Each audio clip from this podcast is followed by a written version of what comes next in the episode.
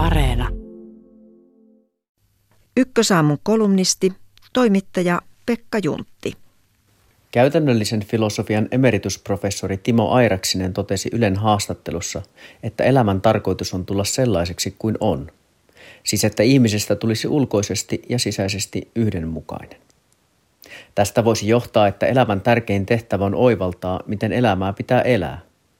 Koska ympärillämme on ylikulutuksen, luontokadon ja ilmastonmuutoksen varjostama todellisuus, ajatusta on jatkettava vielä vähän. Elämän tarkoitus on tulla sellaiseksi kuin on. Tärkein tehtävä on oivaltaa, miten elää elämäänsä merkityksellisesti ja kestävästi. Mutta miten se tehdään? Tämänhetkinen vastaukseni on tehoton, mutta mieleinen puuhastelu, eli meikäläisittäin kässehtiminen. Siis sellainen elämä, jossa materiaalinen vähempi olisi henkisesti enemmän. Elämä, joka käpertyy ytimensä ympärille. Olen päätynyt tähän kahden oivalluksen kautta. Ahdistuminen on hyödyllistä vain herätteeksi. Ihminen on tekijä, joka valitettavasti liian usein tehdessään tuhoaa. Seisahtunut pandemia-aika antaa muutokselle mahdollisuuden ja moni näyttää siihen tarttuneen. Islantilaisia neuleita syntyy, marjaämpärit täyttyvät, moni nikkaroi jotakin, yhä useampi kirjoittaa. Huomaan muutoksia itsessänikin. Rupesin talvella metsätöihin. Ehdin jo kertaalleen lopettaa ne, koska se oli ilmasta typerää ja tehotonta. Kirjoitin siitä tiitterän kolumninkin. Eihän mitään kannattaisi polttaa. Sitten mietin asiaa uudestaan. On pakko tehdä jotakin. Volyymit ratkaisevat. Kohtuus kaikessa. Olen raahannut koivurankaa syvässä lumessa reenkyytiin, pyöritellyt tyvitukkeja perssilmä pitkällä ja ihmeekseni nauttinut. Ihmiset ovat käyneet aukomassa lanssilla naamaansa. Ei mitään järkeä, he sanovat. Halvemmalla saat tarvittavan rakennuspuun kaupasta. Tilaa polttopuut kotiin, pääset helpommalla. Tätä on passiivisuomi. Mikään ei kannata. Masennuslääkkeitä kuluu.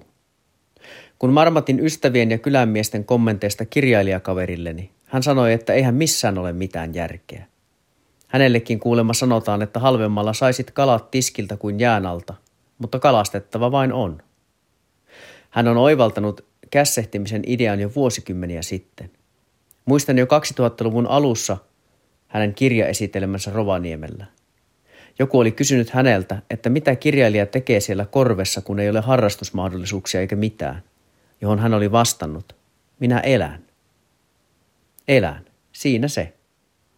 Kässehtiminen on kaikkea muuta kuin nykyinen tapamme elää. Se vaatii hyvinvointimittareiden uudelleenkalibrointia. Raha on yksi asia, merkitykselliseltä tuntuva elämä toinen, paljon isompi asia. Kestävää elämäntapaa paljon pohtinut ja siihen aktiivisesti pyrkivä luonnonsuojelubiologi Panu Halmelinjaa, että tulevaisuudessa onnellisuutta haetaan siitä, että teemme vähemmän töitä ja kulutamme vähemmän. Elämysten hakeminen tapahtuu lähiympäristössä – esimerkiksi viljelemällä osan omasta ruuasta. Hyvin sanottu, mutta korvaisin elämyksen sanalla elämä. Ei sellainen kaikille sovi. Eikä kaikilla ole siihen edes rikkaassa Suomessa mahdollisuuksia. Toisaalta emme edes välttämättä tiedä, mikä meille olisi parasta. Olemme kulttuurimme vankeja. Luulemme toteuttavamme omaa tahtoamme, vaikka jostakin syystä elämä näyttää usein tavaratalojen katalogilta. Huvittaa, kuinka valtavasti ihmiset ovat valmiita tekemään töitä sen eteen, ettei tarvitsisi tehdä mitään. Moni suostuu epämiellyttävään ja stressaavaan arkeen, jotta saisi ostettua ison sairaalan val- valkoisen talon, jonka sisällä sitten toteuttaa helppoa elämää kalliiden taloteknisten ratkaisujen ja robottiimureiden kanssa. On syntynyt kuvitelma, että elämässä voi saada kaiken, vaikka oikeasti kyse on valinnoista ja luopumisesta. Haaveet ja tarpeet on pistettävä säälimättä ruotuun.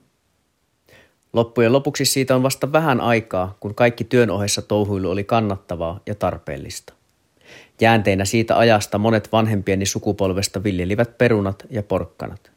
Metsästys ja keräily olivat selviöitä silloin ja ovat yhä. Me kaikki odotamme, että ahdistava pandemia loppuisi. Kestävämmän elämäntavan kannalta olisi hyvä, että hiljainen elämä jatkuisi vielä muutaman vuoden. Ehkä sitten ehtisimme unohtaa sen kiihtyneen hullunmyllyn ja lakata kaipaamasta sitä. Ehtisimme oppia, että elämä on tässä, tänään, ja melkoisen pientä.